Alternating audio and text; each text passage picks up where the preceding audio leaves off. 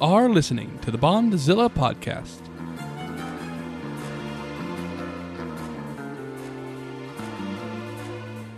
The Bondzilla podcast is a bi monthly analysis of two of cinema's longest running franchises, James Bond and Godzilla. This week, James Bond celebrates its 50th year in cinema as Daniel Craig takes on Javier Bardem. It's 2012's Skyfall.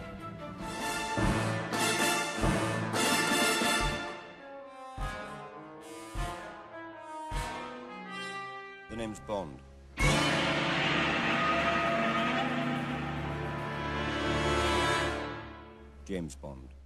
Hello, and welcome to another edition of the Bondzilla podcast, the latest edition coming up soon as we introduce this podcast. I am Nick. It's, it's right around the corner. Yeah. It's immediately around the corner. It's Yes. coming it's coming soon. So soon. It's now. Yes. I mean, there's been still no real news on the on the Bond front, and I don't feel like we're going to get news on it for quite a while, um, unless some, you know, maybe we'll get some other casting confirm, like for sure confirmations. But, um, you know, it, it also seems that, and we'll get into it a little bit with with this movie, but with with with the past couple of Craigs, they have been very very selective and very very selective on the information they choose to give out, um, and very much you know hiding different. What are you talking about? For Bond? Yeah, but like what are you what are you what are what are we talking about? I don't understand. Well, I'm just saying, like it might not it might not be a while till we get like real good news about Bond 25. You mean it may be a while until we get news? Yeah. Oh, okay. I didn't know where you were going with I, that. I said that to begin with. yeah, I got I, I guess I, I guess I didn't hear that. Mm. Okay, I just I see where your head's at. No, it, it's just like not you- paying it- attention to your co-host. No, it's just like you were talking, and then like it just like it got lost in the shuffle, and I didn't know like what. Again, all Every- the time we said I said this off mic. Sometimes you start conversations, but then you never make the point because you think the point is implied, but the point isn't implied. The Yes. point is you got to get to the point eventually. Listen, Bond 25 just makes me ramble. I'm just so confused about everything about this movie. I mean, basically, the entire production of this has been a ramble Yeah. to like get into like, oh, maybe it'll be this. No, it's not going to be Mm-hmm. this guy anymore. All right, so today we are talking about Chicken Little. The sky's falling. One of my three least favorite Disney movies. well, it's a movie about the sky falling, right? Yeah. So it's Skyfall, Chicken Little, and I don't know, like what else? What? There's other Deep movies. Impact. not Armageddon. no, Deep Impact. That's more of a like the sky is falling. or his Armageddon's like we're gonna kick the sky's ass. Yeah, it's like we're taking this to the skies. Well, Um, because you know, Deep Impact doesn't really feature any NASA nerdonauts. no, no, that's what the salt of the earth ways.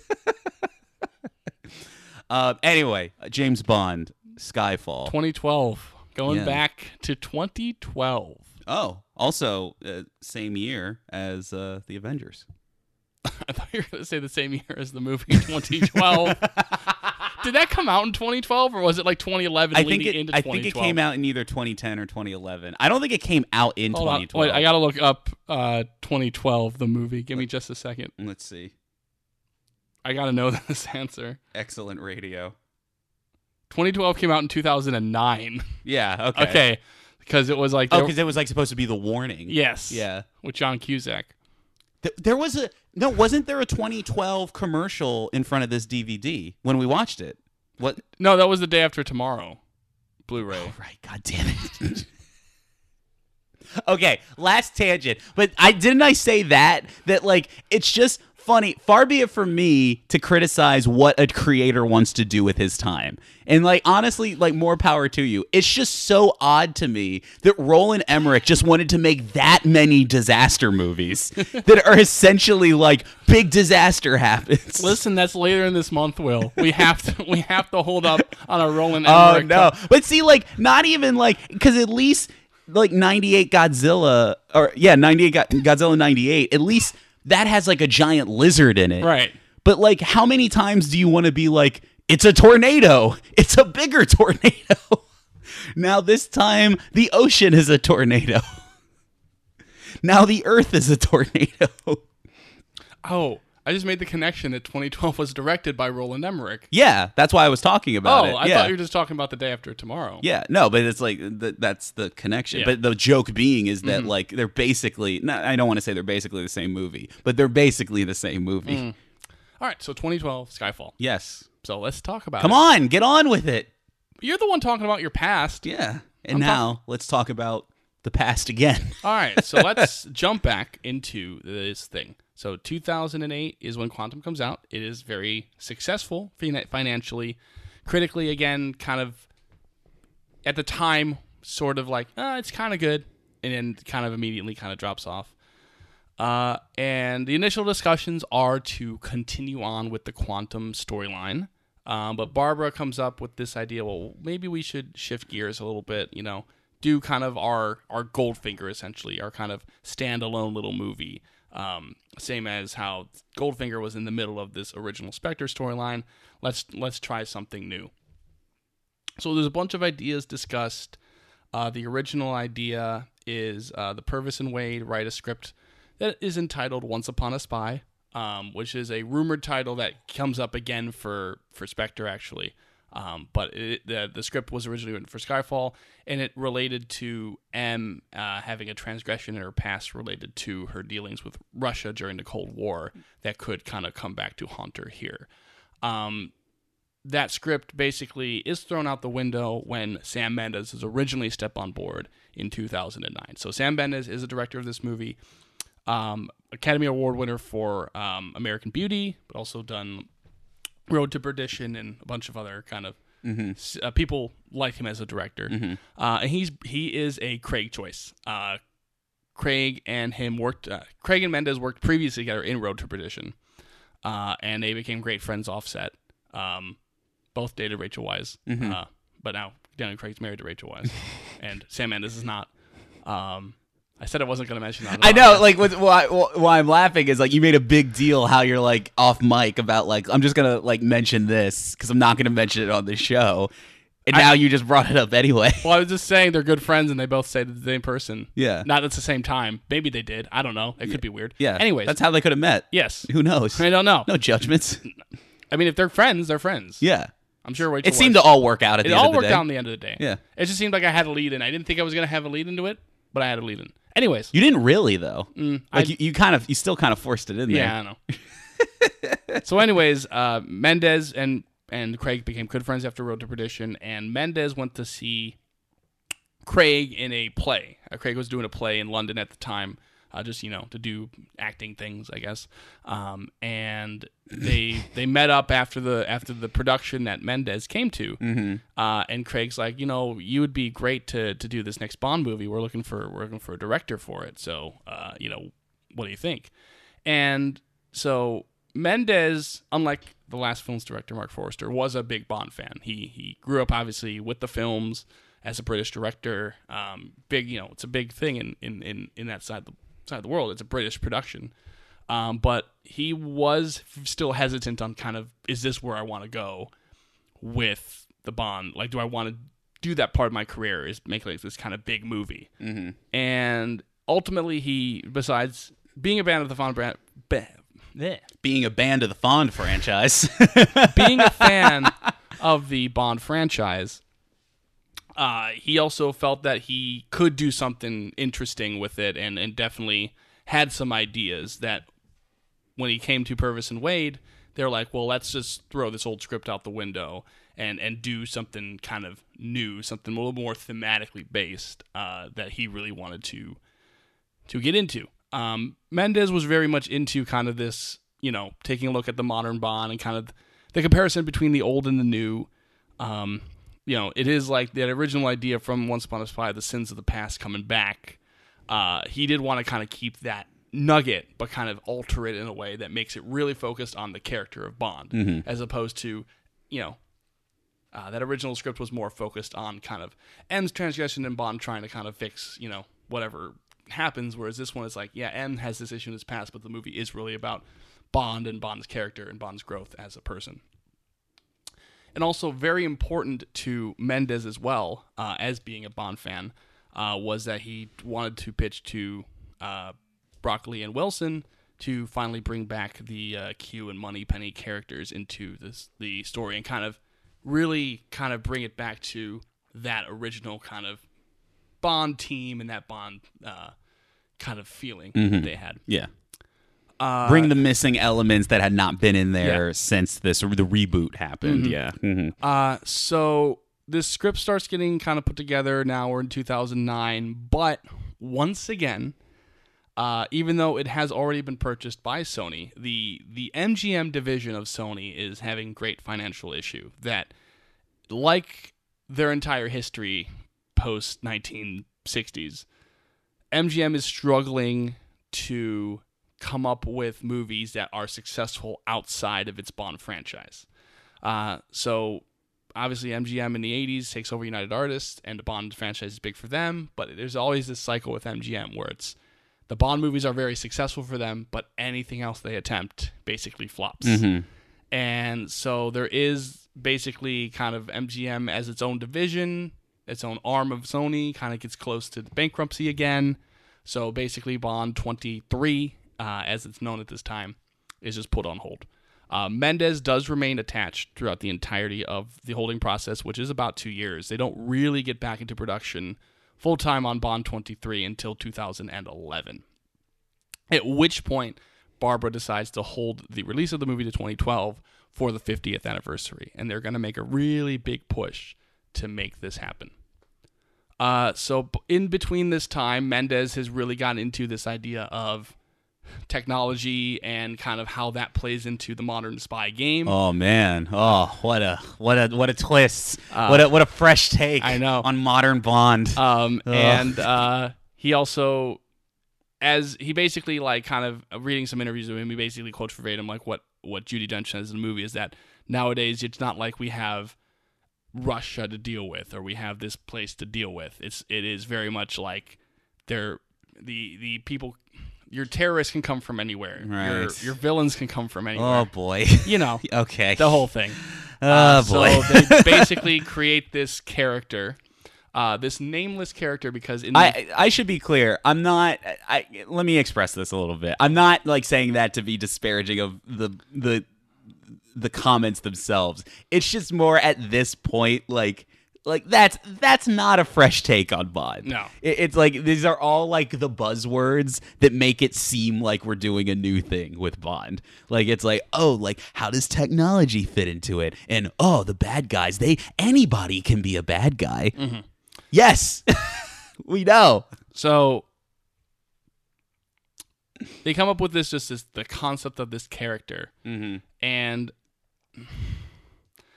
Mendes, as they're he's talking to Purvis and Wade about this initial script, again, still kind of untitled, he basically tells them, I want you for this first draft to name this character Javier Bardem. Mm-hmm. Because he's like, I just want you to just imagine this guy in this role. So every time in the, in the original script, the first draft, every time the what eventually become the silver character is mentioned, it is just literally Javier Bardem, you know, does this, and it's because that was just a choice, and Mendes was going to do anything he wanted, uh, not anything he wanted, anything he could to get what he wanted. Give me what I want, he would say. little in joke. Yeah.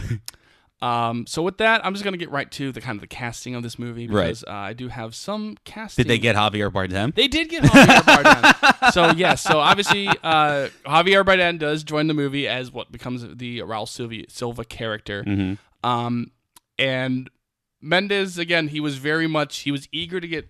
Uh, I was gonna say Silva, but I was I meant to say Javier Bardem Yes. uh, for the role, but he was kind of worried about, you know, like Javier Bardem. What, is he the type of actor who's wanted wants to do this? You know, because he's, you know, he's kind of And No. now he's on every with this movie. He's on everybody's radar now because of No Country for Old Men. yeah. At, this, point, yes, yeah. Uh, but it's also like you know he's been doing these kind of more serious movies, and again, Mendes is always like, these actors want to go to these big budget kind of blockbusters? Yeah. But immediately after reading the script, Javier Bardem requests that the script be translated into his native Spanish Mm-hmm. so that he could better understand the character, which proves to Mendes like he wants to put in the work to really understand. Oh, that's dig good. That's dig into interesting. this. And he uh, Mendes is very much a person who is very much unlike Forster, who's like, oh, like you know, we're just let the actors write or whatever it was. Mhm, yeah. Like uh, Mendes is in control, but he does like that back and forth between people. Yeah. Like, he's very much that with Craig. That is their relationship. That's Yeah. why they work so well he's together. steering the ship, but he is a director who wants to. He, he's a collaborative director. So they talk, and, and Bardem comes up with the idea to, to basically blonde his hair, the, the you know, the lighten his hair up to give him a very distinctive look. Uh, and Bardem said he was very nervous because this was a big movie, and you know, as you know, we'll talk about his introduction scene is a monolog It's a very big kind of one take monologue, and he was very nervous about nailing that. Um, and and Javier Bardem is also someone as he, he says himself that he likes to do different things in takes. He likes to basically give give directors a whole range of like whatever they want to do with this character that's still rooted in what he feels the character is. Um, but he said that he loved working with Judi Dench and that Judi Dench would just give him all the room in the world to to work with. And craig was very much the same way. So Bardem had a very good time on this movie. Um, we also go of course have Judi Dench returning as m. And there was the feeling around this movie initially, even when they were writing it in 2008, that Dench was willing to return, but that this would be her final performance as M. Uh, considering that she had been almost, it had almost been 20 years, uh, you know, since Goldeneye, her debut in '95, and this would be releasing in 2012. So about you know 17 years of playing this character on and off, obviously with all the different delays and different films coming in. So she felt it was time to kind of hand the role off to the next M. But with that, Mendes and Broccoli especially were very much like, well, especially with the Craig films, the M and, and Bond relationship has been kind of one of the main focuses. So let's just go in all in on that. And so that kind of helps formulate what the script is uh, and retaining that M's sins of the past, but also, again, focusing it on the Bond and M relationship and Right. how that kind of affects Bond. Mm-hmm. But she is very much game. She still loves this. There is an incident on set where her cell phone accidentally goes off, and it is revealed to everybody that Judi Dench's cell phone ringtone is the 007 theme. and it became funny. a kind of a running joke on the set. And of course, a lot of these folks, especially again, this, there's a lot of that core Eon team that's still there. Most of the, you know, most of the old guard had retired, but you know they're still you know working with a lot of the people that still worked with Connery and uh, Moore and all that sort of stuff. There's still a lot of that turnover. So and everybody's real close with Judi, and it's again just a great time for everybody. Uh, we do also have again um, the returns of classic Bond characters, a Q um, and uh, uh, Moneypenny, which I want to talk about both real quick. Uh, let's talk about Q first. Uh, Ben Whishaw uh, as Q. Uh, the idea was basically let's make Q younger. Um, it just seems like Broccoli said it just seems like now the technology game is all these young people, right? right. You know, Okay. and, and and Mendes said it was again that kind of theme of old versus new. Is Bond's this old, you know, old Yeah. guy because Bond's an old goddamn man. Yeah, he, he's a, he's a dinosaur. He's a gargoyle. Uh, and then Q is kind of more so like on the forefront of what what technology is Mm-hmm. that sort of person. And and Whishaw was very much like I'm was very eager to just take it and, and do with it. And again, he said Mendes gave him a lot of room to kind of be Q, and they wanted to really play with kind of that Q Bond relationship in a different way, where kind of Q is you know a little bit more. He still kind of got that stubbornness, Right. Uh, but just from a younger perspective. And then we also have, of course, Naomie Harris is Eve, and I'm just gonna spoil it because we've mentioned it. It does eventually reveal that she's Eve Moneypenny. right. Uh, she starts the movie off as a field agent, uh, and then transitions into her traditional role. Uh, this is actually rooted uh, in things from the Fleming books that have never been explored. Because in the Fleming universe, uh, it is essentially it's never really delved into in those originally Fleming books, but it is implied that Moneypenny was originally uh, in the British Women's Royal Navy and may have had some small work with MI6 before transitioning into the secretary role, which would eventually be in, in modern times. There would be like a mini book series about Moneypenny's previous adventures and, and kind of her as a more spy character. Um, this has been referenced in the movie once, uh, in the movies once with uh, You Only Live Twice. She's in her Royal Navy uniform when they're when they're on the boat. Um, but they wanted to kind of give more, you know, mo- again modernize Moneypenny and kind of really show that like she's that you know she's where she comes from, but also give her that no, she there's a reason that she's still in the spy game, Right. um, and kind of playing homage to that. And it's, and there was also very much thematic things with Moneypenny and how they present her in this movie, which I'll talk about when we get into the film itself. Uh, we also have Ray Fiennes in this movie. Um, this is one of the things where I talk about where they were very secretive about, you know, obviously Judi Dench's character was going to be leaving after the movie, so they're very secretive about everything that that was going on. So Ray Fiennes' character is one of those things when they presented him to everybody, he's like, "Oh, Ray Fiennes is in this movie, and he's mm-hmm. playing this guy." Yeah. and nobody really knew, but he plays Gareth Mallory, mm-hmm. who is essentially like you know this kind of overseer of And I, I, I should say, all of us walking into this theater when we went to go see this movie had a pretty, a pretty good inclination that she was going to be Moneypenny and he was going to be the new M. Yeah. like it was just like because it just oh, no, I think it was pretty obvious. Yeah, because especially with Ray Fiennes, and as the movie goes on, it becomes very obvious that it's like, all right, well, they're not making this guy a villain, Right. And he's way too big of an actor to just have in a movie like this. Mm-hmm. Yes. and there, so it was like so clear that he was going to be the new M. yeah. Um, but he was also someone who was like just very eager to just delve into Yeah. like this, and he liked kind of. He, he said he enjoyed definitely not having to do all the interview rounds because he was a mysterious character. Right. But he said it, it was just like, just kind of getting into it. And also, because he said what was most fun is kind of being that kind of seemingly stiff person, but then having his moment, having his action moment Yeah. was, was really nice. He he strikes me though as another actor who likes to have a bit of fun Yes. too, because he's and, and is not a. bu- I mean, I mean, he was Voldemort for like crying out loud. Yeah. Like you can't be like in that. when, when, and when you watch it, like when you watch his range of performances, like when you watch him in Grand Budapest Hotel, it's Mm-hmm. like you can't not tell that he's having fun. exactly. Yeah. The last acting, I mean, obviously, I just want to mention Rory Kinnear returns as Bill Tanner again. Mm-hmm. The last one I want to mention is uh, the role of Kincaid, the uh, the the gamekeeper that they meet at Skyfall. Oh yes, yes, yes. do you know the story about this? Uh? I do. I Okay. do actually. So yeah. The original intention with the Kincaid character, the original pitch that Mendes And and, Kincaid, just to give context, is in the movie they go back to Skyfall Ranch, yeah, right? which, yeah, which, is, James- Bond's childhood home. Yes. Yeah, and then he is, this is the groundskeeper that knew him since he was a boy. Mm-hmm. Yes. Yeah. Uh, so yeah, so the groundkeeper is kind of like an older mentor, maybe for Bond from Yeah. his youth. A, uh, a has- Alfred Light, as it were. Yes. Yeah. uh, someone that might have an insight into kind of Bond's character. Mm-hmm. Um, and the original pitch and the original tension when written uh, was that Barbara Broccoli and Mendes and Wilson wanted to pitch this role to Sean Connery Mm-hmm. uh, in a homage to the it being the 50th anniversary of Bond. And Oh just wait, because Sean Connery played James Bond. plays James Bond. What? And so there was a I mean, he wasn't going to play James Bond in the movie. It was just because he had played James James Bond, Bond in real life. Yeah.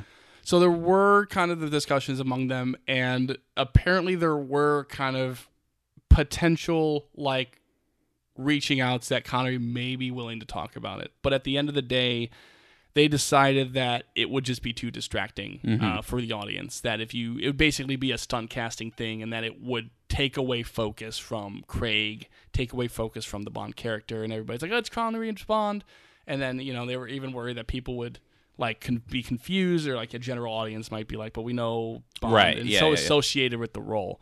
Uh, so instead, the role goes to legendary British actor Albert Finney. Mm-hmm. But that's also one of the reasons why in in the script writing process, it was decided that Skyfall was going to be in Scotland because Sean Connery is Scottish, uh, which again is also a reference to how Fleming, uh, once Connery took on the role, uh, basically rewrote the Bond's character ancestry to be partially Scottish, whereas originally it was all purely British. Um, so with that, basically the film kind of starts molding together in terms of its uh, action sequences. Um, I mentioned this in a previous episode, but uh, the opening sequence uh, in Turkey uh, with the motorcycle chase was originally an idea pitched for The World Is Not Enough, um, as that film also has moments in Turkey. Um, but if, but for that film, there was the terrorist bombings in Turkey, and they decided to lower the amount of time they spent in Turkey. Uh, but that idea of the rooftop motorcycle chase uh, came back for this movie. Uh, there was some controversy around that Turkey shoot, in that people in Turkey there was reports in the newspapers that said that uh, the because they actually shot on the rooftops. Uh, and in fact, they apparently sprayed uh, Coca Cola on the streets and on the rooftops to make it more sticky for the motorcycles so that they wouldn't slide around. Interesting. Okay. Um, which also leads me to a great I'm quick quick side note. Uh huh. This was I saw I saw this in a couple different places, but I also kind of look at IMDb. Yeah, you know, yeah, just sometimes you No, get I- like yeah, yeah, yeah, yeah. So they said uh, that the Coca Cola thing happened, but then the rest of the the rest of the trivia was like this movie wasn't sponsored by Coca Cola, but they did have a deal with Coke Zero. But Coke Zero has no sugar, so it wouldn't be sticky enough to lie down. but it basically, so going back to the controversy, Yeah. there were reports in Turkish newspapers that oh the the um, the motorcycle chase had destroyed these roofs of these of these uh, classic buildings.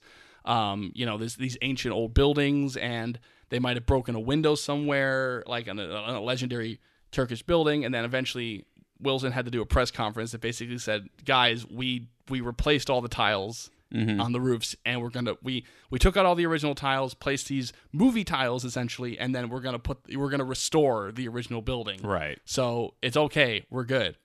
Wasn't the only controversy on this movie. Mm-hmm. You know what the other movie's other big controversy? No, I don't. It's the Heineken controversy. Oh right, yes, because James Bond in this movie is drinking some heinies. yeah, so they do um Bond at one point does drink Heineken. But that was like more of like a fan, a dumb fan. it was a no, it's a dumb fan Okay, controversy. alright, it was a hundred percent dumb fan controversy. I can tell you hundred percent why. Because they made the deal with Heineken. Bond, uh, Craig did Heineken advertisements as Bond, Mm-hmm.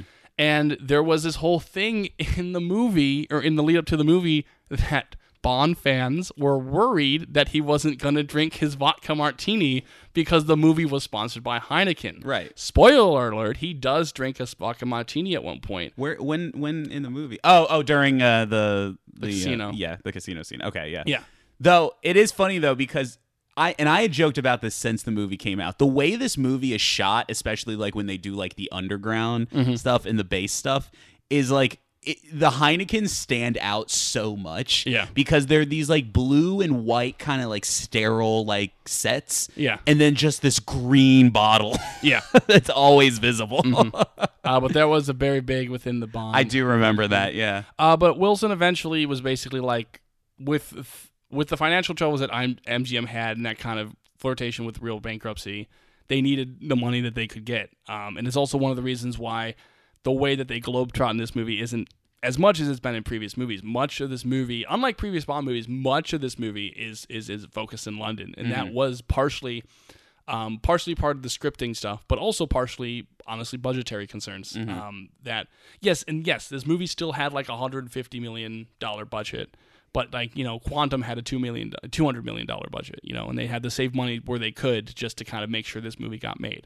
So a lot of the movie does take place in London, um, which you know had been had been part of previous Bond movies, but not basically as much as it was here. And you know the idea London is kind of its own part of the story, part of the character, and, and really kind of honing in on the British nature of the movie. Um, but the movie also does, of course, shoot in Turkey, as I mentioned, and then Shanghai is another big one. Uh, that the movie and the idea with Shanghai uh, originally that sequence they explored South Africa for it, and they explored India for it. But Shanghai, one again, obviously within these next few couple years, um, Chinese film economy had been you know getting bigger. Filming in China always helps. We always see that with like Looper, which is also 2012, I believe. yeah. uh, Looper also decides to shoot in China for that same reason. Yeah. Um, but the other reason was that they wanted basically something the exact opposite of London. And uh, whereas London is this like old city with a lot of history, uh, you know, going through these old buildings, and you can mention you know the old underground. They're doing the things with the World War II bunkers and everything like that. Shanghai is very much the modern city. It's the it's the definition of a modern city. Uh, in the case that you know the the lights and the the nightlife and and how it kind of looks from London. It basically looks like as they've as Mendes mentioned, it's kind of like a few almost a futuristic city at this point. point, and kind of contrasting that with London. Um, puts Bond in kind of you know thematically in a different mindset.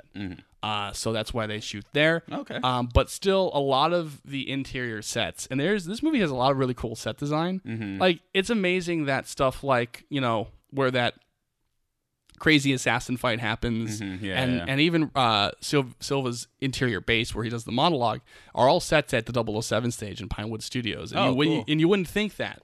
Um, but again, a lot of it was done at 007 stage in Pinewood Studios, uh, and so they uh, they really kind of did a good job with that. Um, but yeah, I mean, uh, the only other thing I guess to really mention is uh, you know the the big old train crash that happens in this movie. Mm-hmm. Well, that was actually not a last minute idea, but it was an idea that happened during production. Excuse me, during production essentially, mm-hmm. because they had this underground chase where he's like going to chase the train and trying to find Silva after he escapes, and Mendes felt when they were just getting started to shoot it that they it just didn't feel it didn't feel like it had an ending. It mm-hmm. didn't feel like it had like a real moment of an ending to that chase mm-hmm. uh, before Silva gets to the the hearing that M's at. And his visual effects supervisor uh, said that he had his dream about a train crashing through a wall. And Mendes was like, "Well, that's the perfect ending to this chase." and so basically, they come up with just you know how they're gonna do it, and, and it's all practical with miniatures and stuff like that. And Oh, cool. yeah. Uh, most of this movie is is practically based. I mean, there is Oh, sure. CGI in Yeah. there, but like the like the I mean, the, the the Craig Bond movies have been pretty decent Mm-hmm. about that, like throughout, and like have been like, and and to be fair, very convincing with Mm-hmm. like their practical stunts and such. Uh, but yeah, but then you know uh, that's basically the shooting of the movie. Um, again, they do kind of put in little bits and pieces, re- reflecting and um, referencing the Bond history, Which I'm sure we'll talk about, Um, which we'll we talk about in the movie. yeah. Um, I don't think I have much else, and um, I was gonna talk about the the the hype of this movie, but I think I'll do that in the after. Yeah, let, let, us talk about. We can even talk about that as we're leading into the movie too, Yeah. because I think that actually will be a good segue into like Oh, actually talking. About it. One more thing. I did remember yeah. one more thing. Uh huh. Um, just a really little minor fact. Mm-hmm. Uh, but the in one of those weird little tributes to Bond history, Mm-hmm. M's house in this movie is actually the former house of uh, longtime series composer John Barry. Oh, cool. Uh, Barry had passed in 2011, Mm-hmm. um, right before they started really shooting the movie.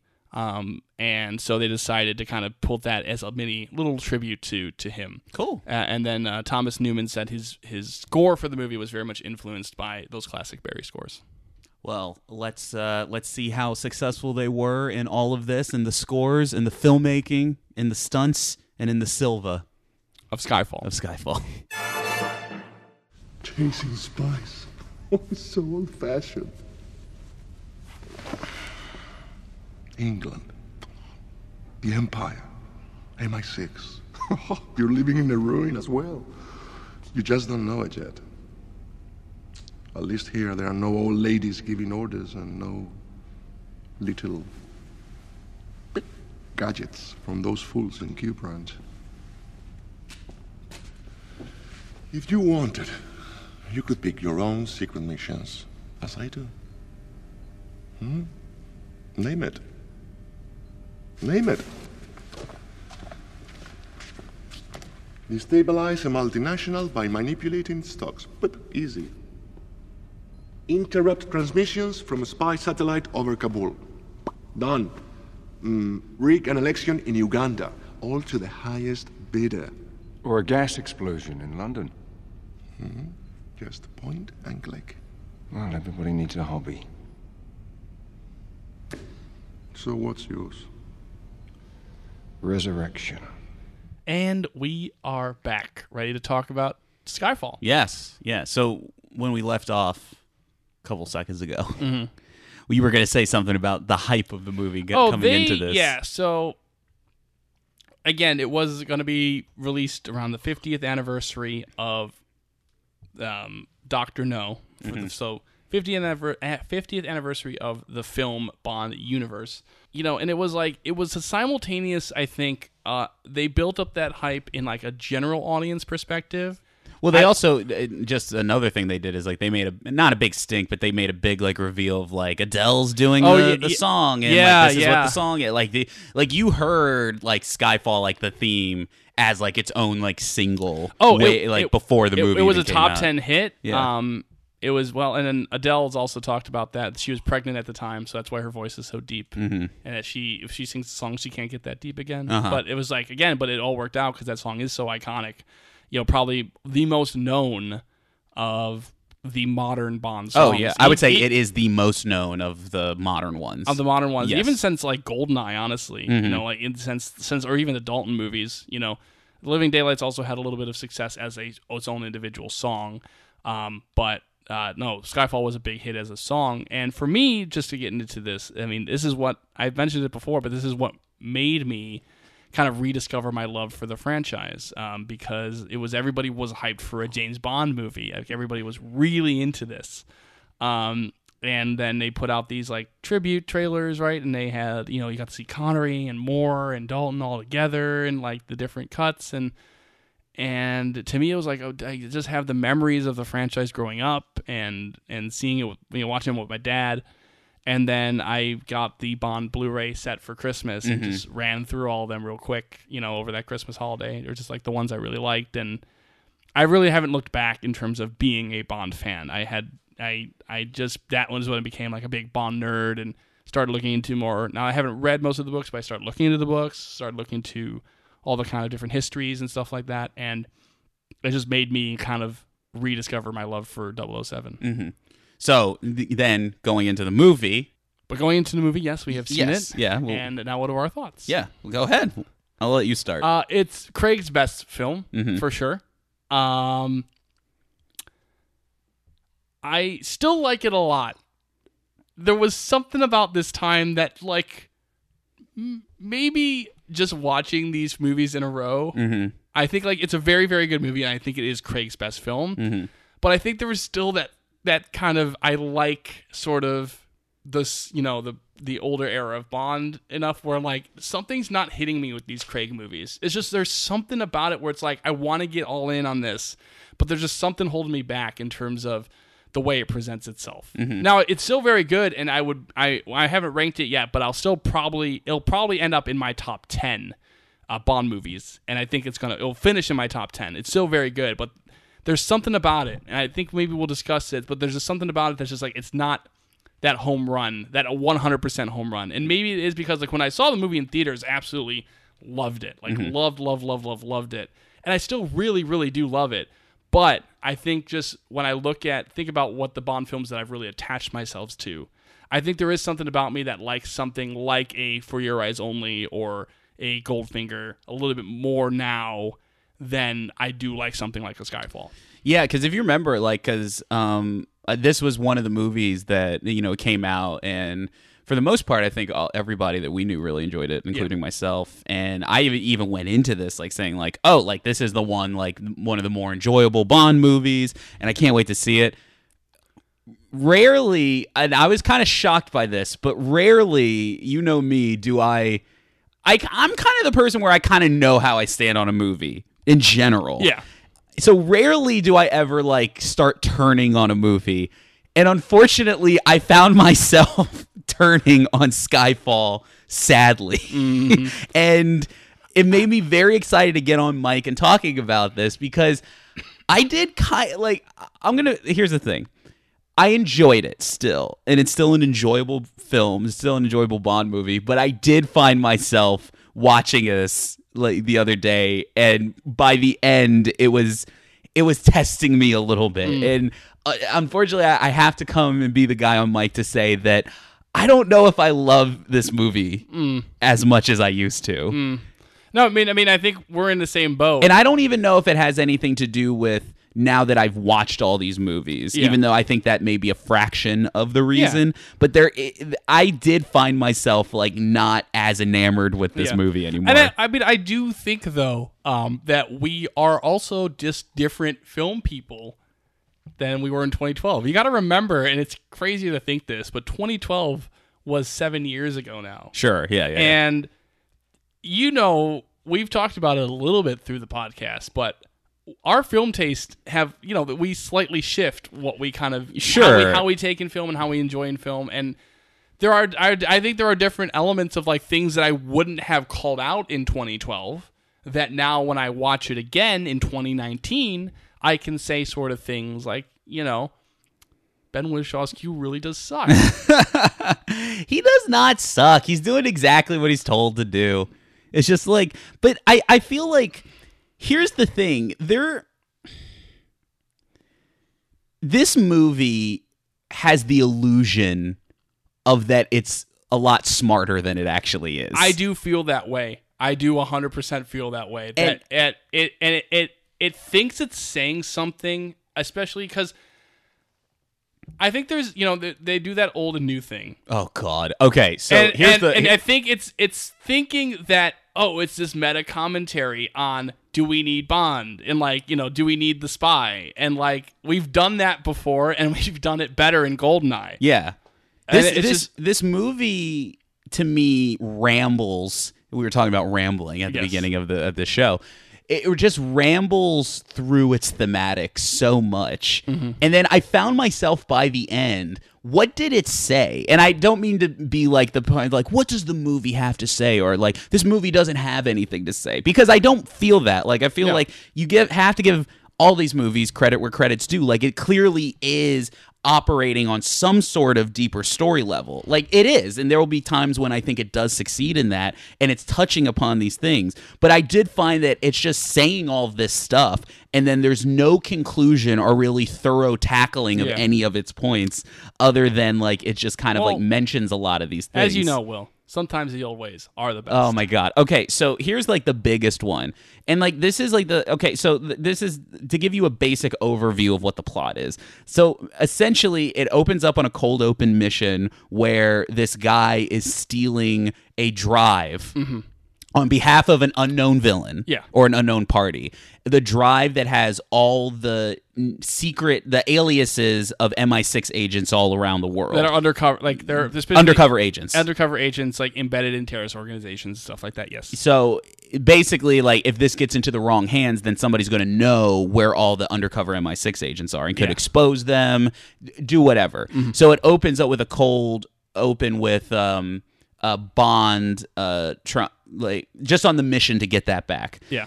The mission goes awry, goes Yeah. wrong, and uh, it it ends with uh, Bond getting shot. uh, getting shot by Eve, who is, Is Moneypenny. Moneypenny, which, by the way, has a blockbuster trope so retroactively become not aged well. In like, I mean, I'm usually very lenient on things like this, but this whole like at the end we're gonna reveal that it was actually this character that you love from the franchise. I'm like, come, like. Yeah. Just, like, because I just feel like at this point, why not just make it Moneypenny? Like, why? Why this- go through all the Why go stuff? through this whole dog and pony Well, show it's also just to reveal? is also very funny because it's I, it's also at the end of the movie. It's like, hey, all, all through this, even when we were on that mission together, uh, I never learned your name, and it's just like, I think they would have done some sort of introduction at some point, right. Uh, I'm like, because it's, it's not as if like Moneypenny's like, oh, like M sent me to like help you out real quick. It's like Yes. they were part of the mission together. Yeah. So, um, and it seemed like they because that was actually one of the the the good things about it is like the, that their you know chemistry with each other is actually quite good. I, I mean, like, if you were gonna modernize Moneypenny, this is the way to do it. I should say that overall is like the modernization, the characterization of this new Moneypenny is spot on. And I and I I mean and I will get into it. This actually gets into one of the deeper thematics that I actually do like about this movie, but I think I'll save that for a little bit later in the in a discussion. so it ends with the mission going wrong, and she tries to take a shot at the bad guy while Bond's fighting him Uh, at M's so at M's request. M like request, M's like, take the shot. right because she says I don't have a clean shot. I could hit Bond, and Yeah. M's like take the shot because she needs this drive. Yeah, because it's Like- either because they say later in the movie it's either risk the life of one agent versus the lives of um, all these others, yeah. which kind of comes up, but also not really. Yeah. Uh, but Well- so it ends with that Bond gets shot and then just washes away, and then and then the movie goes goes Well, on. I will So- say, I want to say just to talk about that opening sequence since we're talking about it. I do think, as from an action perspective, I do think that opening sequence is like a all timer in terms of just purely the action and just purely Sure, like- it's good. like an in- introduction. And there's like some fun stuff when he like hops in, like he like he's on the crane, Yeah. like the the the construction crane, and then he like hops into the uh the train, and then like like fixes, his. cufflinks. Yeah, but even yeah, like the that's- motor, that's like I do think the like the the motorcycle chase on the roofs is really like just as a cool visual. The train thing gets really crazy. The fight on the top of the train is really cool. Mm-hmm. Uh, I do think just from a purely from start to finish as an action sequence and as a cold open, it's it is one of the all timers for the franchise, and I do think that is a strength. So Uh, the the plot of the movie is essentially that there is an unknown party who is technologically based in A his cyber his- terrorist. a cyber terrorist uh, who has access to these names now and is essentially bringing the battle to MI6's door. Yeah. Uh, they they cause an explosion at MI6 headquarters, causing them to move elsewhere. So that's kind of like so. And that is one of the things I always have liked about this movie, and I continue to like, is that they do bring it to a more personal. The enemy is coming straight to MI6. It's not like a big world domination. There's not like a big plan. There's not governments or like countries at stake. It's literally like the villain is coming to MI6. So I like that. And then meanwhile, while that's going on, Bond, who's been living on Scorpion Island, real quick, because you, that how do you know he's a badass? Because he like takes shots with scorpions on his hands, and And covers it, yeah, and then he like and then he puts the cup on it, and then he also drinks Heineken. and he drinks Heineken. That's how you know that he's really rough around He drinks the edges. Heineken in bed with a woman. Yeah. So and so basically it's like when he gets wind of this terrorist attack, then he is coming back to MI6 and then there's like this kind of like plot about like him getting back into the into the swing of things. Like, you know, this this old man getting back into thing. That now, is here the- is the ultimate thing that we've I've only hated more and more as years gone on because it kind of started out as like, oh, that's kind of like maybe like this one thing about this movie that doesn't work. But then when you watch it over and over again, it just becomes nonsense. This whole movie, they keep on leaning and it's not even like hinting. They lean into this whole thing about like Bond, you're not the Bond you used to be. You're a fossil. You're a dinosaur. You can't teach an old dog new tricks. Like, and then it's like they lean into this so much, and it doesn't work on a lot of levels. First of all, I don't believe Craig is that is too old for this role. I just mm-hmm. don't believe that. Like, you first of all, you had the movie where he was too old for the he was he was getting too old for this shit. And that was when Roger Moore was like, well, how old was he? Oh, in his 60s, He was in his 60s. Like Bond at this point, he's in his 40s. Like Yeah. Tom Cruise is doing crazy shit. Yeah. And it, we never think like, oh, he's too old for the, this. the other thing is that you had established this Bond as the young rookie. Two movies ago, Two movies he just ago. got his license to kill. Right. So like, and we had established like it hadn't even been like ten years. Yeah. Of like, like honestly, maybe this is crazy to me, but like at least in a fictional movie setting, you got to put in at least like more than ten years Yeah. before I start believing like you're too old Well, for this. And I think like, and we we're gonna talk about this with another scene, but I also feel that they had a built-in reason for like him kind of struggling. Like if they wanted to do that, is Yeah. that he had basically not been in action for however many like months it was. Like he hasn't been working out. He's been drinking beer. Like he almost died. Yeah. you know he got shot. Like and that's a traumatic experience. And like you could play with that. yeah, but, they, but they th- lean into this like. It's not a young man's game. Like it's really, but it's like, it, but like it just makes no sense. Yeah,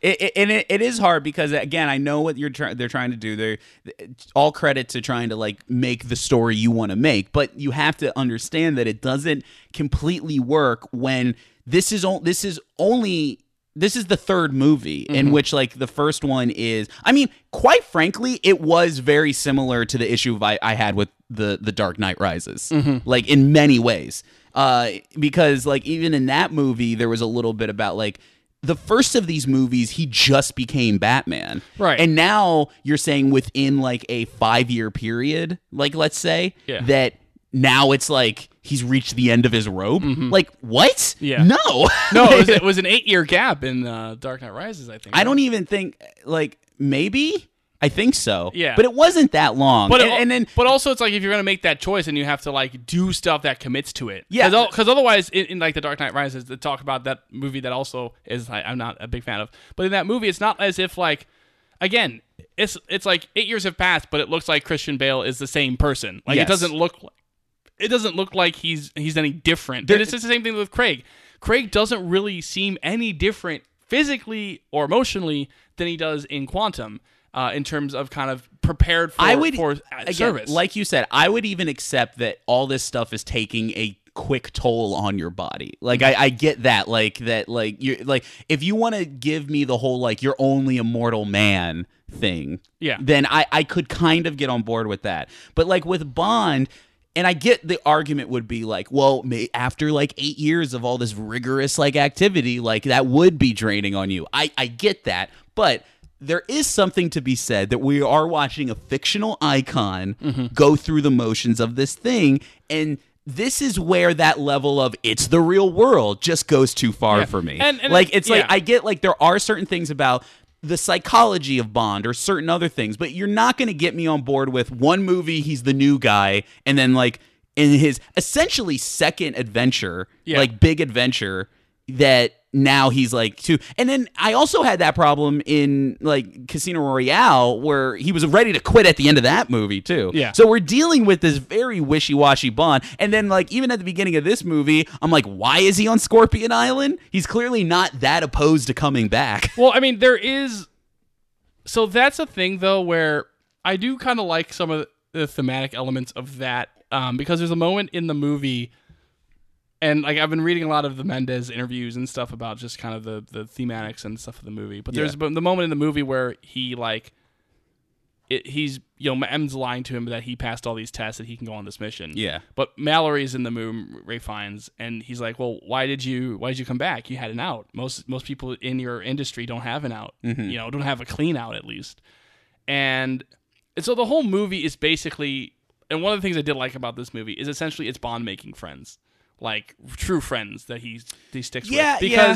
Because because the idea is, remember when he eventually comes back uh, from Scorpion Island. Uh, it's not the actual name. It's just there's a scorpion on it. So, um, I'm calling it Scorpion Island. I mean, there's no name for the island. So yeah, until well. Wolf Blitzer told him that it was time to come back because the And then he movie took- started. Then he took it. Yes. then he took his head off, and it, it was it was it was Simon Pegg the whole You, time. you did make a funny statement about like, do you think Wolf Blitzer is like tired of doing these? And I'm like, no, because he had like a, a bigger role in a very similar. Yeah, I started like, thinking um, about it, and I do think Wolf Blitzer is jealous that he didn't get a chance to say, uh, "Good thing there's nobody in Gotham because it's after the workday."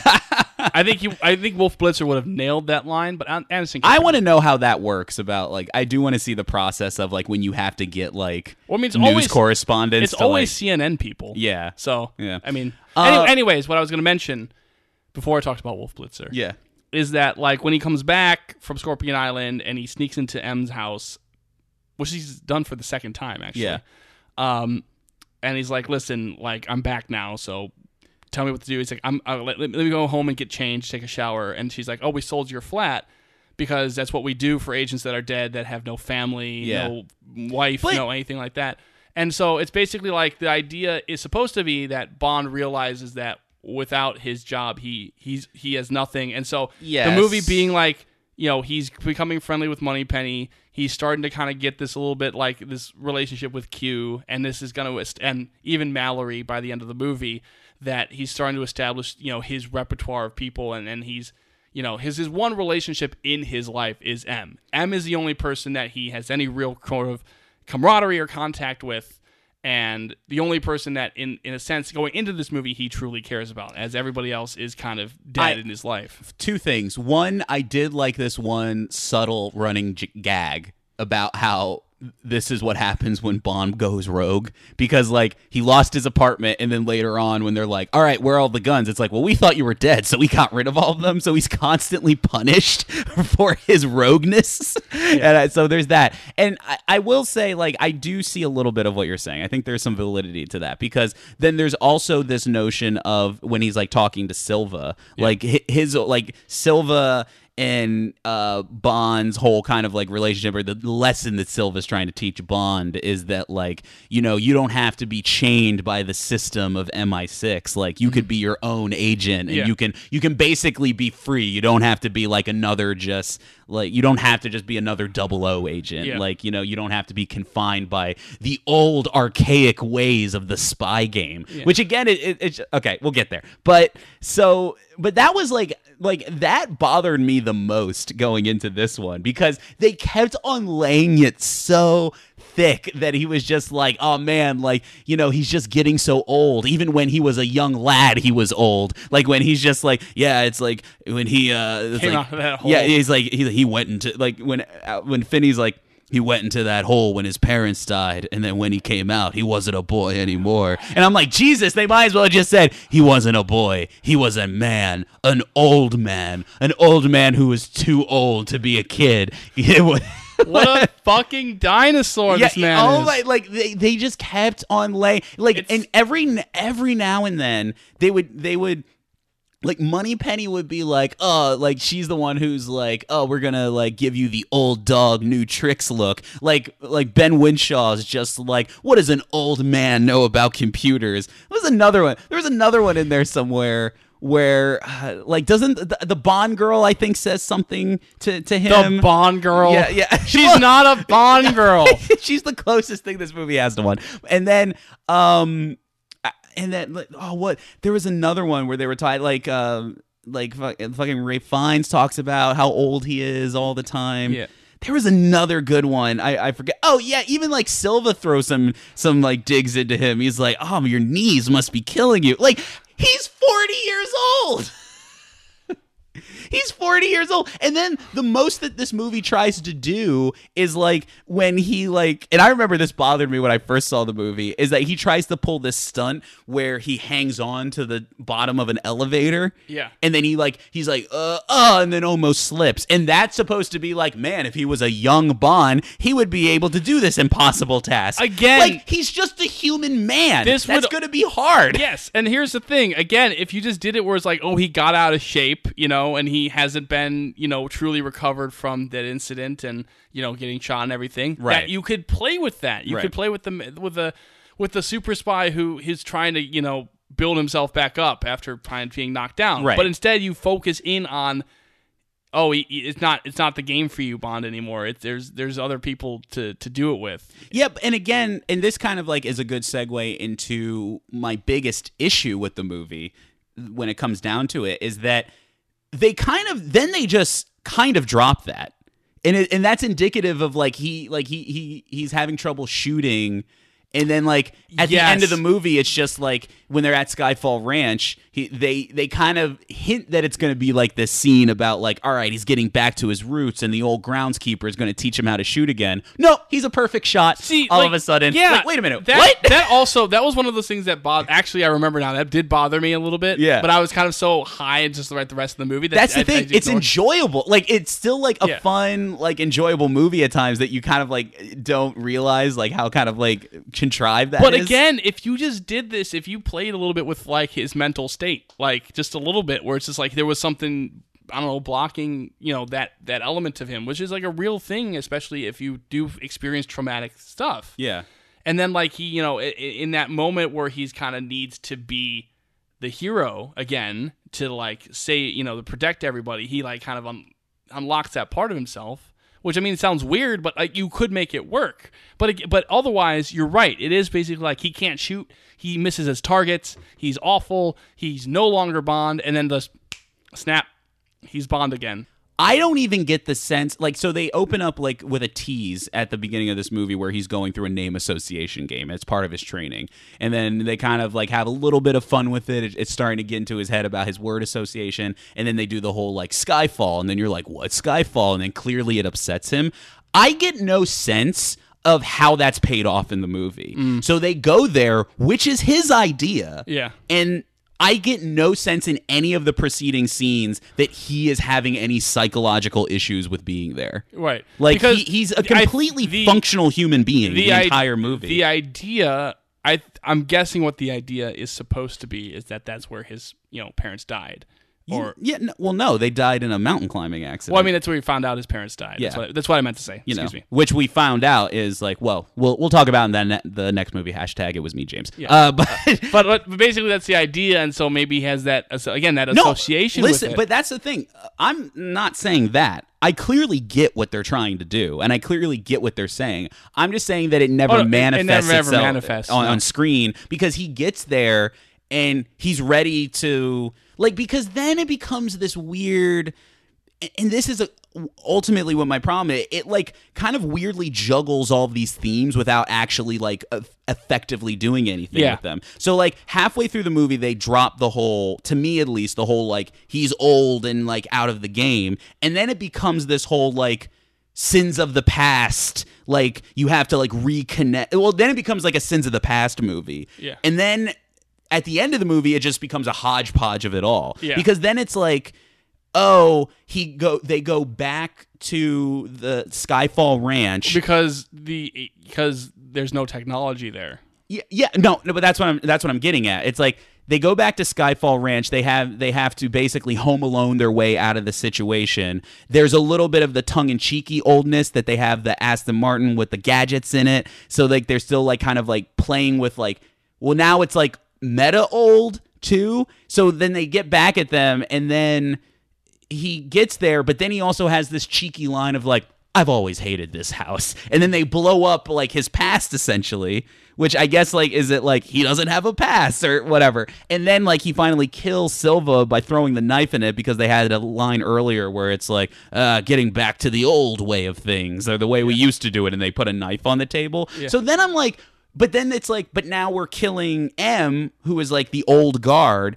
Like I, what are we saying? I don't know. Like it just it's one of those things one that bother me because like yes, you can identify The themes, the themes and like the the, the Idea- co- and the ideas and the common ideas that's doing but like it other than them being there on a plate Yeah. they're not organized in any way it's like somebody just put all the puzzle pieces in there and then gave you what the puzzle's supposed to look like And- but then didn't fucking put the puzzle Yeah. together itself and, it, and it, you're right in the sense that all the elements are there to do something with them. Sure. it's just that it doesn't stick the landing. Yeah. Um, because you can't really stick the you know it's stick the landing because you're kind of saying you're, you know you're having things of like do we need spies and then like yes we do I Yeah. guess you know uh, is Bond old no he's fucking not Yeah. You know- well, and I will say, like, out of all of those, the sins of the past thing is the most interesting thing that the movie does, I think. And then, quite frankly, I think this movie goes at least like and i don't think it kind of because it still didn't ultimately work for me towards the end but i think this movie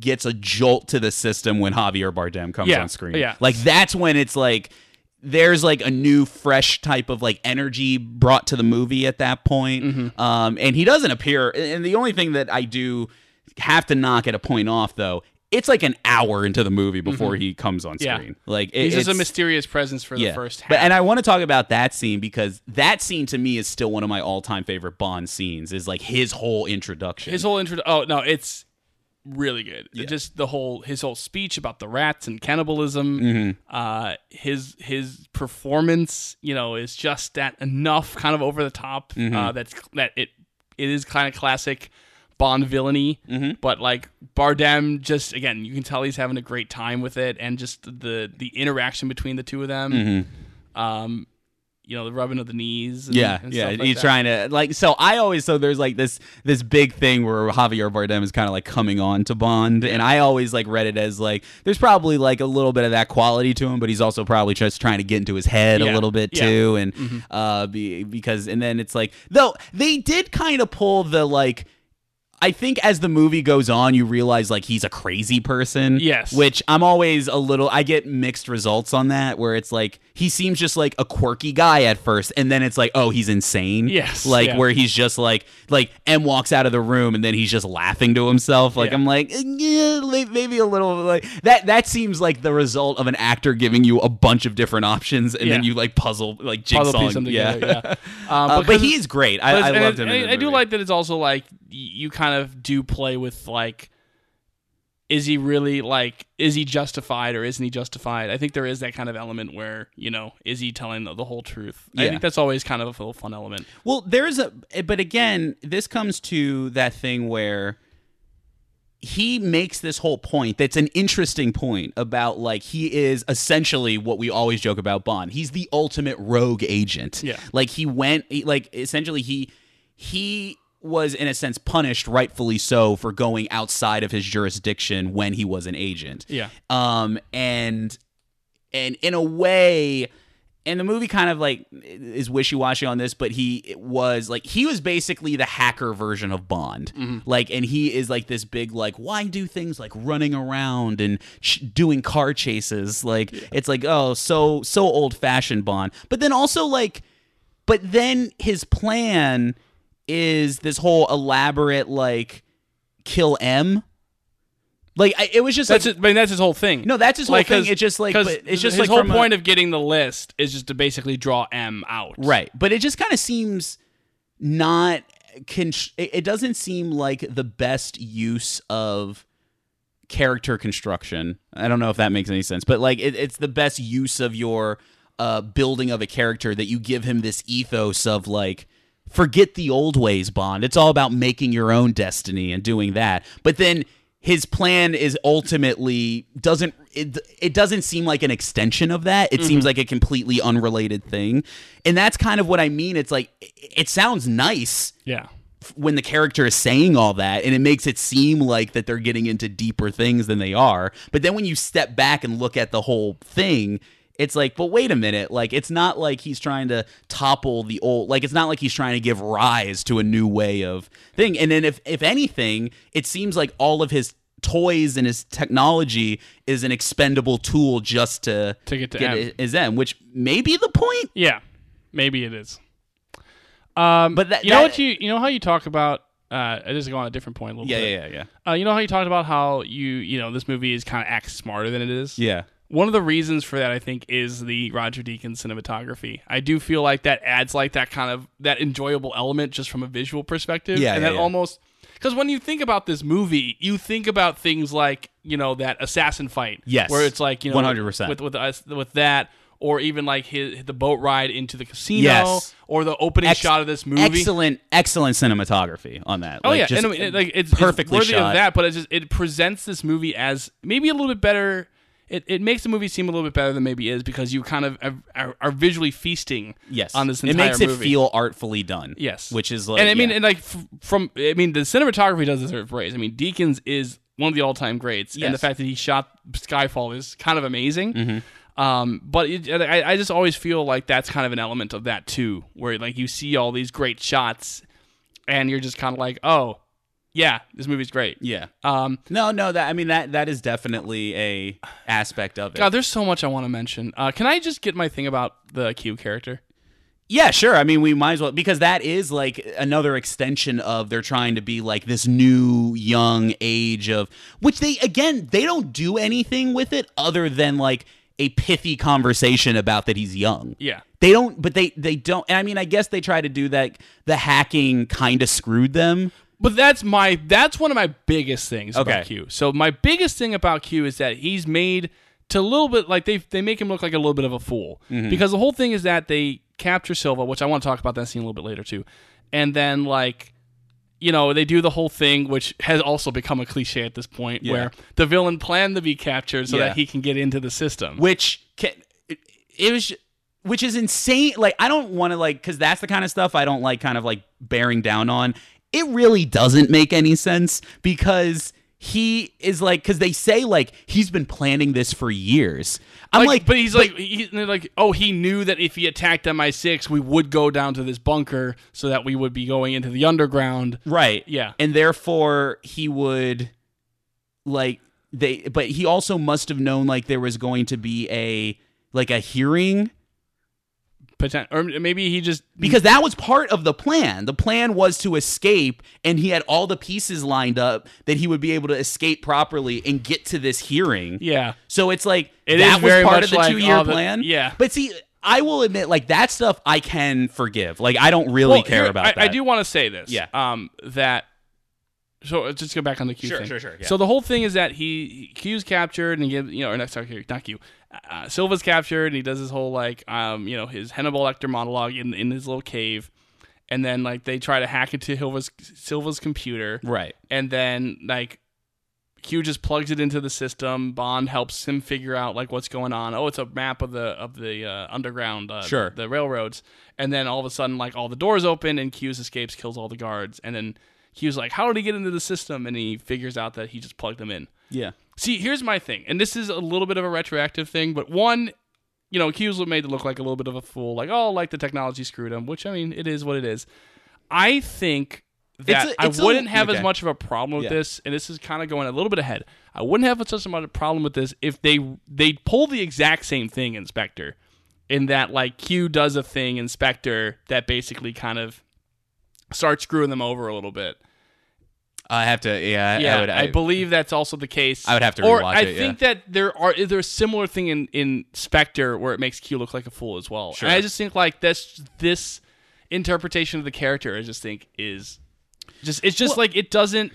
I don't think it's conducive to that Q, classic Q relationship because I think there is a little bit of that element that you get there, just a little bit of a taste when like they're working together trying to figure out the uh um like because basically it seems like it's presenting itself as a code like it's like a flowing code you know like one of those crazy movie things where it's like oh the code keeps rewriting itself. Right. and then bond you know bond and q are kind of working together on it and bond's like wait a minute like go back on that. Wait these are all names of the of stations.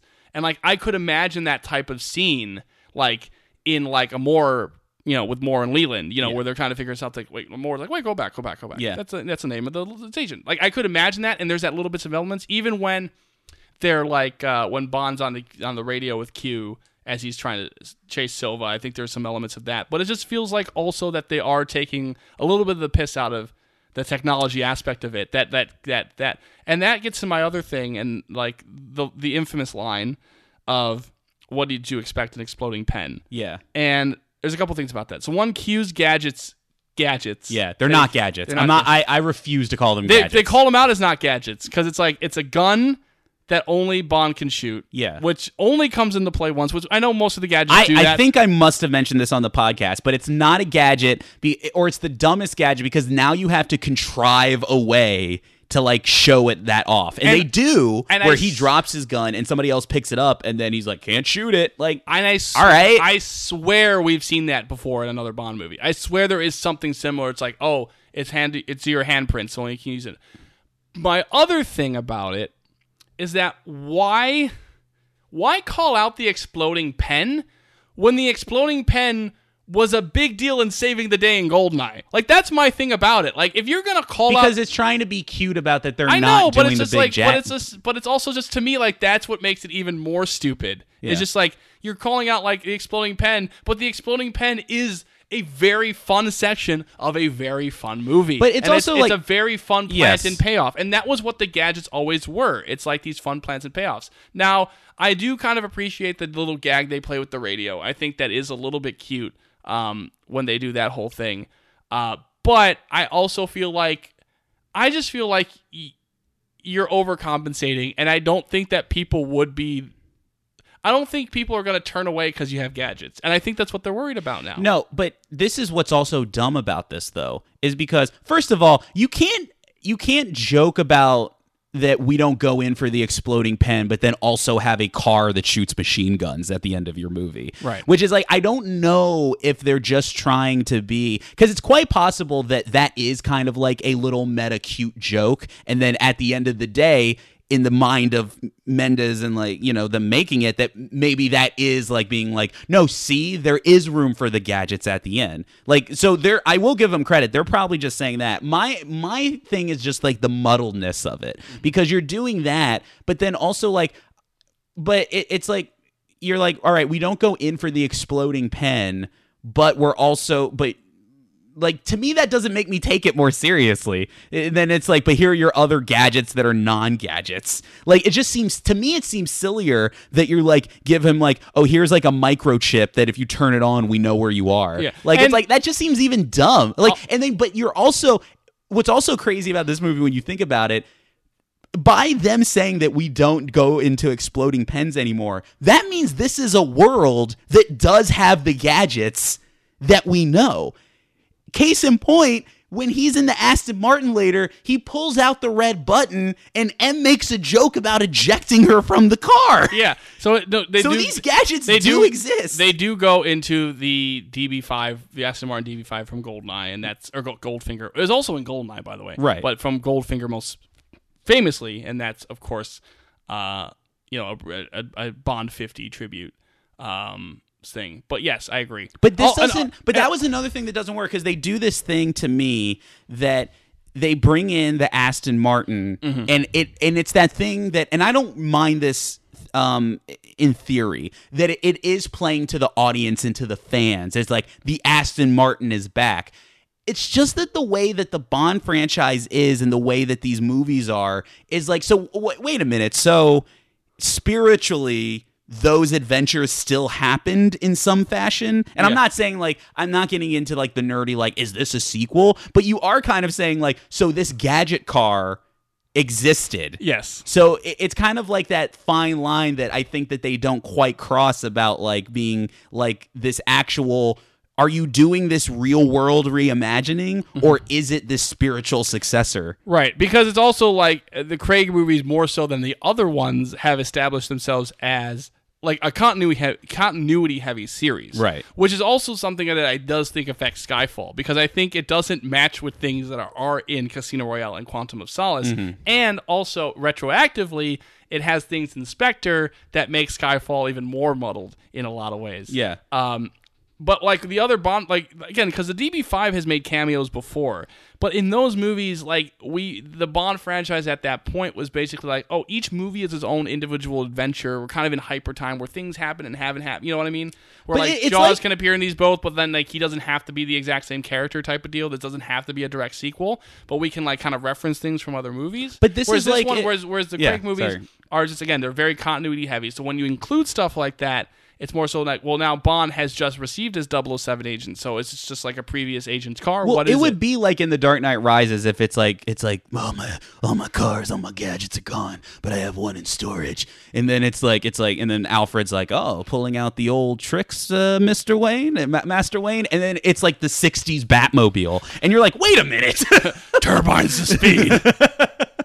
but like so that and again i i kind of got derailed on that and- part but that's yeah. like that's a very minor thing Also- but the thing about the, the thing I think was- you're going to mention what I was mentioning. well, just a real quick thing about Q. What also is just from a practical plotting standpoint that makes that scene because there's a bunch of ways you can do it. You can make it that he's also new to the job, so Yeah. maybe he's not quite as uh, skilled as you would want Q, which is fine, whatever. You could do it that Silva just has like a system of hacking that is just difficult to crack. Like, oh, it's like the Rubik's cube of cracking. What makes him look stupid is that all that they say that he does is like, how did this happen? He looks at the computer that's plugged into their system, he unplugs it, and he's like, he hacked us. No shit, he hacked you. That's all he's been doing for this entire movie. Mm-hmm. That's literally his one defining trait up until Yeah. this point is that he's been hacking you. Yeah. Of course he hacked you. Like, and it's just like, that's just like those things where it's just if you just kind of like refined some of like the specifics of the plot, you wouldn't make yeah, him well, because we even we even mentioned during the movie that like if you really want to go with the like the no gadgets thing, you could have gone with the idea of it's like, well, we just got bombed. You know, we can't get access to our building. we right don't now. have our gadgets. We don't have our gadgets at this moment, so this is all you get. Yeah. And that actually works even better because it's now it's Bond who's maybe not at his physical peak. You know, if you did that element of it, now he has to not he has to deal with not having like the proper equipment because well, we're in this underground bunker from World War II. We you know, that's kind of been modernized but still kind of, you know, a, a, a, a safe haven as it were. Um and I think like again, it's those elements where it's like there's ideas that you could present in different ways, but I think the way want to do it kind of that meta way of just like, oh, like the you know, is it too old for Bond? Is it we are we are we are we do does cinema need James Bond anymore type of deal? And it's like, eh, you could have just made it more smooth. I think. Well, it's also because like, and then they bring up that point that it's like, like where Ralph Fiennes, who I, I like, I ultimately like a lot of these new characters, with the exception of uh Ben Whishaw like I like ended up you really I'm on board with Naomie Harris's Moneypenny. Um I had fun with Ralph Fiennes. I do Yes. like that they play him as kind of like this kind of like asshole bureaucrat but clearly like he's on their side. He's Yeah. just like come on like you're making this harder for us and Yeah. like M like we know like you've done a great job and, but like, it's just he- like now it's like getting complicated Yeah, and I think Ralph Fiennes said it actually in an interview that what he liked about the character a lot too is that this is a basically a no bullshit straight shooter character where Mm-hmm. it's just like he's he, he's on your side but he's telling you like it is and it's like listen and he plays it really well. I, I, I he- like him in the because movie. he's like listen like you've done a lot but you also gave up this list of names and it's you, that's that's a big deal. You can't escape that. And but like there is But like I this do- level do- of yeah. but there's this level of like they just start talking about this like the world of spies is a way of the past and that's what everybody's thinking. And it's just like when you really think about it it just feels like that's just thrown out there because this movie needs to be about something. Yeah, and it basically does feel again. It feels like they're going with like, oh, the world doesn't need a James Bond, you know, movie anymore type of deal, like that kind of meta ness to it, where it's like it's just it feels Yeah. like it's that's the reason it's thrown out. Like It's that's just it doesn't inciting- feel organic to the movie. the inciting incident of what's going on does not justify this plot of does the world need spies anymore? Yeah. You know what I mean? Yeah. Because if anything, the one thing that's going on, nobody else knows anything about. Yeah. Like they know about the whole like the agents are getting killed and everything, but it just it just doesn't quite feel enough to justify an entire subplot Yeah. of this thing. And listen, I'm not saying that Spectre does this any better, kind of moving forward into that movie, but at least that movie kind of like goes back and forth to show you like, oh, this person's coming in and this is how they think and this Yeah. is how he's pushing his agenda of like getting mm-hmm. rid of spies. And this is just kind of like again something like an idea that the movie just wants to talk about. yeah, Um, we but- do have a, a couple more things to chat about real quick. Um, we did find it funny that when we went to the casino scene that we both thought Is that- it the same casino from Black Panther? it may be because it's also there's a lot of similar elements to that it does. sequence. That's a fun that that's a fun scene. It does have a the the humorous moment with Bond that we always talk about where he notices the Komodo dragon. Dragon points at and it. there's It's- like a small moment where he's like, "Oh my god, there's a Komodo he- dragon." No, It's he's just funny. backing up. He's like, "What? There's a Komodo dragon." Yeah. He's like distracted. That is one of Craig's best comedic moments. It's just so small, but that scene also does lead into. Um, And what, what's the what's the actress's name? I know that the character's name is Sévérine. yeah, yeah. Um, the, our will, quote I'll make unquote I'll make sure to, to Bond get, girl. It, get it correct. So uh, yeah, it's um, Bern, Bernice. Bernice Marlohe. Yeah. So this is like the kind of like the the uh the quote unquote Bond girl who's under the heel of the villain. Yes, And Bond is going to kind of align himself with her right. both horizontally horizontally and So vertically. in the in, in the in the lead up in the lead up to this Yeah. is basically like Bond. There's the assassin that got the list, Yes. and it, that M sends him out like, all right, we we know from our American friends that he's in Shanghai to kill this high profile person. You're gonna get him, and you're gonna find him, and you're going to find out who has the list. Bond is unable to stop the guy from falling off a building, and he doesn't get any information. But he finds this chip for a casino, which is like, okay, it's payment. He cha- he gets the chip in, and then he meets like this girl who is basically like watching over who takes in the chip because Right. she was Yeah, she yeah, was yeah. she was overseeing the assassination. yeah. Uh, and so Bond and her start to get talking Yeah. and he basically Bond's like drinking his vodka martini. Don't worry, guys. He drank his vodka martini. Shaken, not stirred. But he but I- But then he's like, Yeah. "Listen, I want to meet your employer," Yeah. and she immediately like, "Oh, you don't want to do that." Yeah, he's like he's like you've never met an evil like him before. And, Yeah, and like that- essentially it's just the whole scene that like is like gets like to how he gets his in and in, into Mm-hmm. the villain. I, I'm not even going to bury the lead on this. The one weird thing about this scene is like, so we find out that like she is like the victim of this situation, and that she was in at, at a pr- most likely a young age of 12 and 13, part of like human trafficking and sex so slavery. She, she Bond finds out he, she's marked, Yeah. and she's like, "Oh, it's a tattoo that like child like sex trafficking, you know, they go through." Yeah. So you must have been taken in when you were twelve or thirteen, and he took you out and promised you, li- you know, promised you life. Yeah, and, yeah, yeah, yeah, You know, yeah. and now you're in, and, So she, and only- she's very. The thing is, she's very shaken up by all this. Yeah. she doesn't want to talk about it. She's sh- like she's like shaking her like cigar. Not stirred. She- yeah, she's not. well, no, she is stirred up. She's a little. She's stake. She's She's shake- shaken and stirred. at this point. Like she has like her cigarette, but she's like, you know, she's like twitching her hand, and she's Yeah. like, I, I want to get out of here. And Yeah. Bond like grabs her But arm. it's all like it really what it's supposed to be. It's supposed to be like that. All this is setting up that this guy is bad news, Yes. and like she's come from like a broken past, and this guy's bad news. But basically, what we're doing is once Bond gets out of there and, and fights the bad guys and gets out of there, she's like, "Meet me on this boat, and you can like come to the The- the island. the island where this guy is with me." And then like she is just taking a shower, and we have our obligatory Bond has sex with somebody scene, and just sneaks up behind her, Yeah. and then they this former canoodling. sex like sex Right. slave Now, essentially. I will say this: what makes this from being completely just abhorrent is like it's it's consensual. Like she's Yeah. into it Yeah. clearly, but what makes it weird is that we just learned that she was part of a child sex slave ring. and that Bond is the one that pointed this out Bond- and called it out. Yeah, and you spent an entire movie where everybody's been saying how old he is. yeah. Nothing. All of this And then what does it lead up to? It leads up to him meeting Silva, and then he, she basically they like, oh, we're gonna play a little game, and it's like they put a glass of scotch on her on this girl's head. Yeah, and it's supposed to be like, oh, test your marksmanship now, Bond. And then Bond's like, listen, if you shoot the whiskey, you save her. If you don't, who knows what could happen? Yeah. Bond is a terrible shot until the end of the movie, so he misses, and Silva just shoots her in the head. You're right. And what does Bond say? Waste a good scotch. What was the point? I mean, I don't know. Like we can't act And listen- like, we can't act like previous oh, Bond I have a. movies have f- I better. think I once we get to Spectre, I'm gonna have a further point about Sam Mendes. I think this is. I think this is something he really.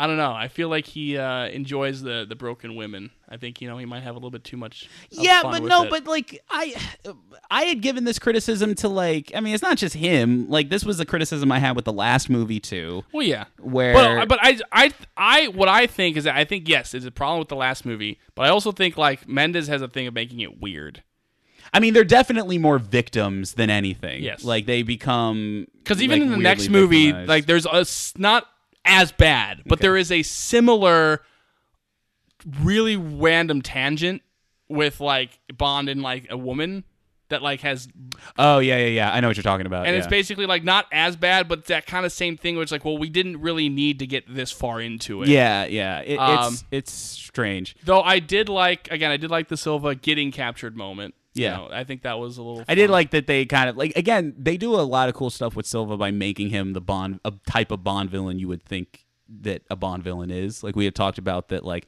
how many of like the classic Bond villains are there and he they do a lot of cool stuff I with him like lot. he, I think he has a lot of good lines. You know, he has a lot of good lines, but they also like introduce him as like, oh, like he's so good with like hacking and technology that he made this island think that there was like a like a the A nuclear nuclear melt- a yeah. nuclear meltdown on this island. So then they evacuated the island. So now this island is And his lair. just Like, well, that's it- pretty cool. This is this is ruins. Like uh, London will be ruins. You know, you just Right. don't know it yet. Stuff like that. Like I mean, we we briefed over it, but that whole sequence between like the introduction, that whole scene is great. Mm-hmm. It's just it is. I mean, among Craig's best scenes, I think, um, and I think just like a, one of the best Bond villain introductions like ever, uh, just in terms of the pure introduction moment. Yeah. Um, No, no, I, I like I think that is one of my favorite scenes of all the Bond canon. Um, I, I sometimes will go and like just watch like all of that scene and that in that hallway and everything. Obviously, there's the cool like like big like shot with him, one take of him walking down the hallway giving his whole whole speech about, like yes, rats the, and rats, stuff. Rats, No- rats becoming cannibals. yeah, and I what I did like uh, another to kind of like interweave like stuff I did like about the movie, even though like this in many ways that this movie rips off The Dark Knight is that uh well after they blow up their main base that they have to make their base in a basement. Uh so but I did like that because there was like this level of like Silva's doing this stuff that's like forcing them down in the sewers like the rats that Yeah. he compares them to. And I, I did think that was an actual Yeah. clever uh, thematic tie-in. I do like so a couple other things I liked. Um, I did like at the very end of the movie um, when Silva finally catches up to M and he's gonna kill her, Mm-hmm. and then Bond comes in. I what I liked about that moment was just how annoyed Silva was at it all. Yeah, yeah, yeah. I did like how he played that where it's just like, listen, like get this is not about you. S- stop. Right. It's about us. Yeah. But then, like again, it- yeah, it does go into the like Silva's crazy, where it's like you have to kill us both together with the same bullet, yeah. and it's like, does he, you like he sees that M has got shot, and he's like, now he's all sad like- about it. Like and- you've been hurt, mommy. You've been hurt. um, Um, I- we, we do get the Home Alone stuff. Uh, Yeah. with with with Skyfall. it's fine. Yeah, Yeah. Uh, I'm Like, trying to think of I, I do imagine though that like because Albert Finney has that line where it's like "Welcome to Scotland," and I'm like, they totally like. Even when they filmed it, they like had to have had in their head Sean Connery Oh, saying sure. that. 100%. There's no way that line was written for anybody else but Sean. Oh, Connery. like because I knew that like watch it every time I watch this, and like I only in, in retroactively see in that one scene, Yeah. Connery saying that. Um, I do overall do enjoy kind of the action sequences. Yes. in this movie, I Yeah. think they're. I think because again, the opening sequence I think is an all-time opening sequence. I like. um I do like the like is the little like the little moment of the assassin fight and Komodo dragon moment. Uh, I think the train chase is fun. Mm-hmm. Um, I think it's like a different little again Bond foot chase, a little bit more like Bourne and Mission Impossible in some ways, but I think it works for what the moment calls for in Craig, and even the shootout at the courthouse. Um, I think is is is a lot of fun. I do like that moment of, of Ralph Fiennes getting his, his, his shot in, and and just you know, and then getting shot himself and stuff. Mm-hmm. you know what? I, I'm just gonna be straight up. I, I am even talking about this movie becoming less fond of it, but I I, also- I will say this. One thing that I do think is good is I think that the actors and it's the the actors and a lot of the chemistry between the actors is really good. Mm-hmm. And I, I, I do think that this I don't know if I could say this is Craig's best Bond movie because again, I do think it becomes a movie where like again, like there's this scene when they're paying off this earlier on the movie M who says like I made a risk that I traded the risk of your of losing you with the certainty of losing like all these other agents. And later in the movie, they quote unquote pay that off by saying that um, I gave up Silva, who in that respect did do something bad. Yeah. Like I gave up Silva for all these other agents. And and I'm just like okay, but what's the actual character emotional payoff of that other than like we brought that back up? Yeah. And and I do think this becomes a movie that for the, this entire movie that spends so much time on like focusing on can Bond get, Bond get back in the swing of things, the movie kind of just loses him as like a character that you emotionally follow. Yeah. Like going forwards. But the one thing I will say is that his chemistry with all the actors and all of our main leads is very good. Yes. Like as much as we make fun of Ben Whishaw, I do think his I do think Bond can pull off that witty banter with a Q. Yeah. I think uh, his stuff with Moneypenny is really good. Mm-hmm. Um, I think his stuff with M is really good, and I didn't mention it, but I think I'm very happy with M. I've always been very happy with M, and I'm glad with what we got with her in this movie. I think that all that works for me. So I will say on that, very, and I liked Ralph Fiennes. I think they introduced a new character that I'm like looking forward to seeing like continue being in the Bond movies. Um, so with all that said, like I mean that that is kind of like it's not a total wash. It's just one of these things like now that I've seen it so many times and watching it, like it, it was like kind of like maybe it's because now at this point I know the plot of the movie so well that I was kind of being like, okay, yeah, this just isn't it's just not doing it for me anymore. Yeah, no, talking about the movie, um, it definitely, I said at the beginning, oh, I think it'll still be in my top 10. I do not know that anymore. And I might have talked out of it being my favorite Craig. I don't know yet. Yeah, Um, I mean- I, may or may not have. But yeah, no, talking about the movie, it just, there is just, it has not, it does not have that same fire. Because here's the thing: because Casino Royale's a movie where I just don't think fully comes together for me, and Quantum was to me harmless. Yeah. Whereas this one, I kind of did be like, I'm like, uh, like I'm just like kind of like being like frustrated by certain elements of There- it, and kind of entertained by other elements. And Now, like I- it happens sometimes. Like it doesn't happen often for me, but it was like a movie that I thoroughly used to enjoy. That I, I can't I can't say that I love as much. I do gotta say though, even on this viewing, uh, and when I first saw it in theaters, especially, the ending, the very ending of the movie, Yeah. still kind of gives me chills because it's such a good little tribute to just again that original being the Bond 50. It's Oh, like right, just right, rec- like just it's just recreating like the original M office and like it, it's like legitimately like we've had you know since um since essentially like you know the end of the Moore era into Yeah. Living Daylights. You know the M office has changed so much, Right. and in terms of those original Bond movies, you had that classic office, Mm-hmm. and just to see, you know, you know, Moneypenny get into that role, and again, you, you present this this more this stronger Moneypenny character, and even I admit that as much as I enjoy the Lois Maxwell years, this is a very strong interpretation of Moneypenny. Right. But she gets in in the desk, and then he opens like the red door, and it's the office, Yeah, and got the painting and the desk. Yeah. And to me, just as a Bond fan, I think in 2012, I, it's almost a moment where I was like, oh, I have to get back into this Yeah. because I just recognized it all, and I was like, now, Oh, he, now- certainly, now, he yeah. can go into all these like different, you know, he can go into his Goldfinger adventures if this was going to be like the, you know, the continuing adventures of James Bond, Right. Right. And so that moment still to this day, I think really works for me. Um, what would work for you as a role for Harrison Ford, though? Oh boy, this is a tough one. There's, n- I don't know if there's one that immediately like hits it for me. Um, huh, hmm. I was trying to think, and like, you know, I was trying to think of something good. Do you have anything? I feel like he would either be. Oh, you know what? Maybe he. He should just be a. Oh no! You know what he should have been? He should have been another guy who's like partaking in scorpion shots. Yeah, like Yeah. younger Harrison Ford. Yeah, like he's like he's like in his own action movie franchise, and he's going rogue. Like he's an American agent going Yeah. rogue. This is Rogue Island. This is where all the agents come to like go rogue. and Tom Cruise is there. It's- yeah, exactly. it's a rogue nation. Excellent. All right, let's. Oh shit, let's wrap this up. Let's do the deal. Let Let's wrap this up. So this was considered one of the best movies, best definitely best action movies of 2012. oh yeah, no, I mean, the, and and the- one of the best, you know, one of the best movies. I mean, there weren't really serious considerations, but there was there was a lot of different Oscar buzz for this movie.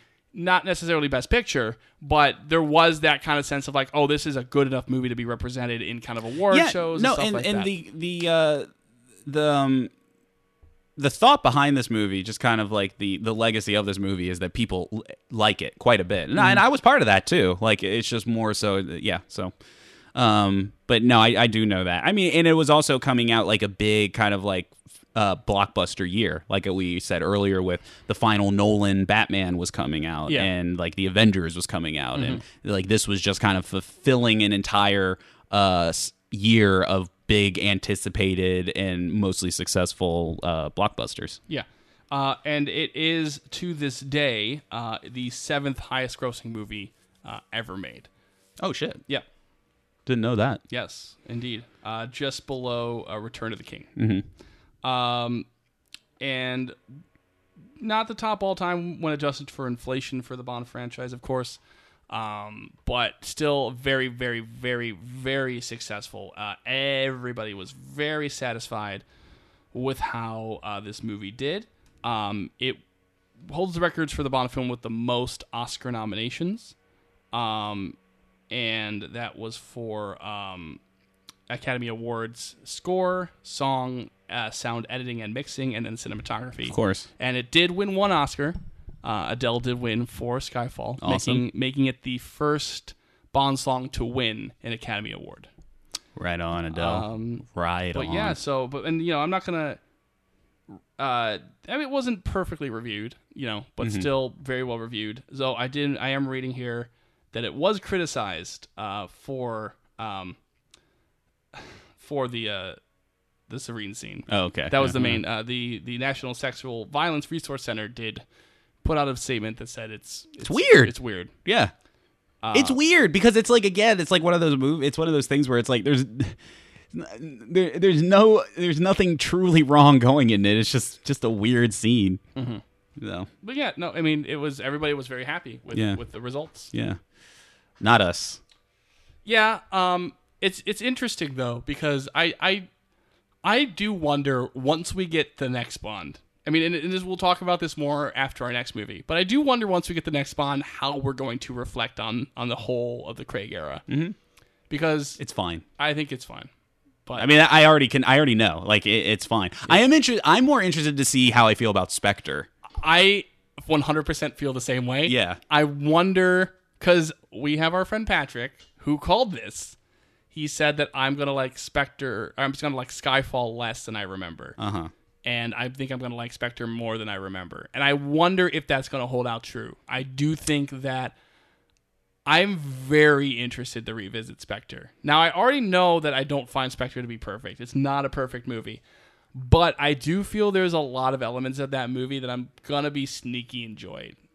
I think so. I mean, like, because I didn't hate Spectre. Oh, I didn't hate it either. Yeah, but I, like- I enjoyed it. But there's a level of like, I mean, quite honestly, like, I- mean, I would struggle to be definitive that I like this more than Quantum.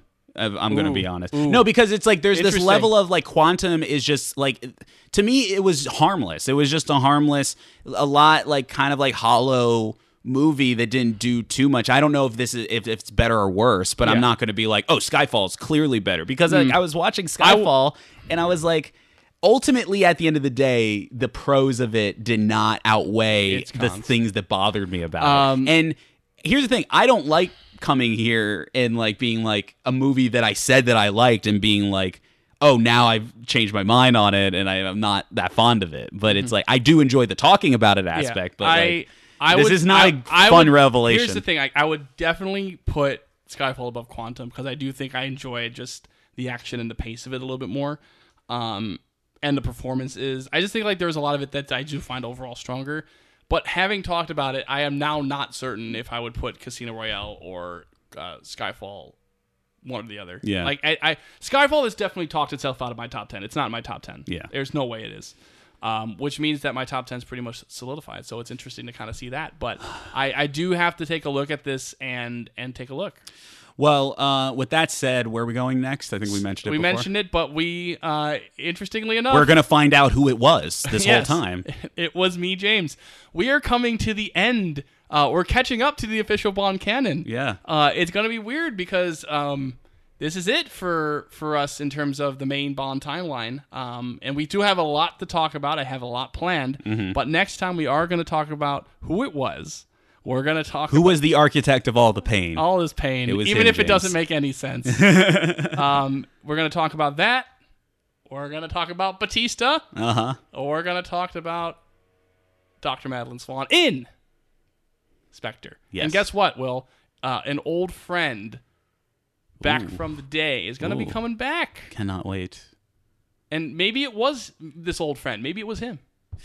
Um, well, Nick, next time, uh, can't wait for that. But next episode's not a James Bond episode. It's Oh, a boy. Godzilla episode in which we will be dissecting the first official American Godzilla movie in Roland Emmerich's Godzilla, I aka Godzilla am '98. so excited for this because we watched a good movie the other night, and it was Batman 66. Yes. We watched Batman 66, and I had a whale of a time. Mm-hmm. It was ridiculous, absurd, perfect. And now I'm not saying Godzilla 98 is going to be on that level of perfect, but I am looking forward to kind of taking in 1998, what, what Roland Emmerich and Matthew Broderick A and- late '90s Roland Emmerich blockbuster. with with with Matthew Broderick and Hank Azaria uh, and other people. Jean, uh, what's his face? Reno. oh, oh, Jean Reno. Jean Reno Yeah, yeah, as yeah, well. yeah, yeah. Uh, and I am very much looking forward to the ridiculousness of it. I think like whether or not I think it's a good movie, which I probably won't think it's great. I think I'm gonna have a whale of a time with it, so I'm very excited. Well, you know, it you know, big big action. You say whale of a time. You may have big big big fun because the one thing to remember in this movie is size does matter. That remember was- that. That was a tagline. I know Uh, that much. So, all right. Well, until then, I'm done. We're done. Uh, everybody here is done.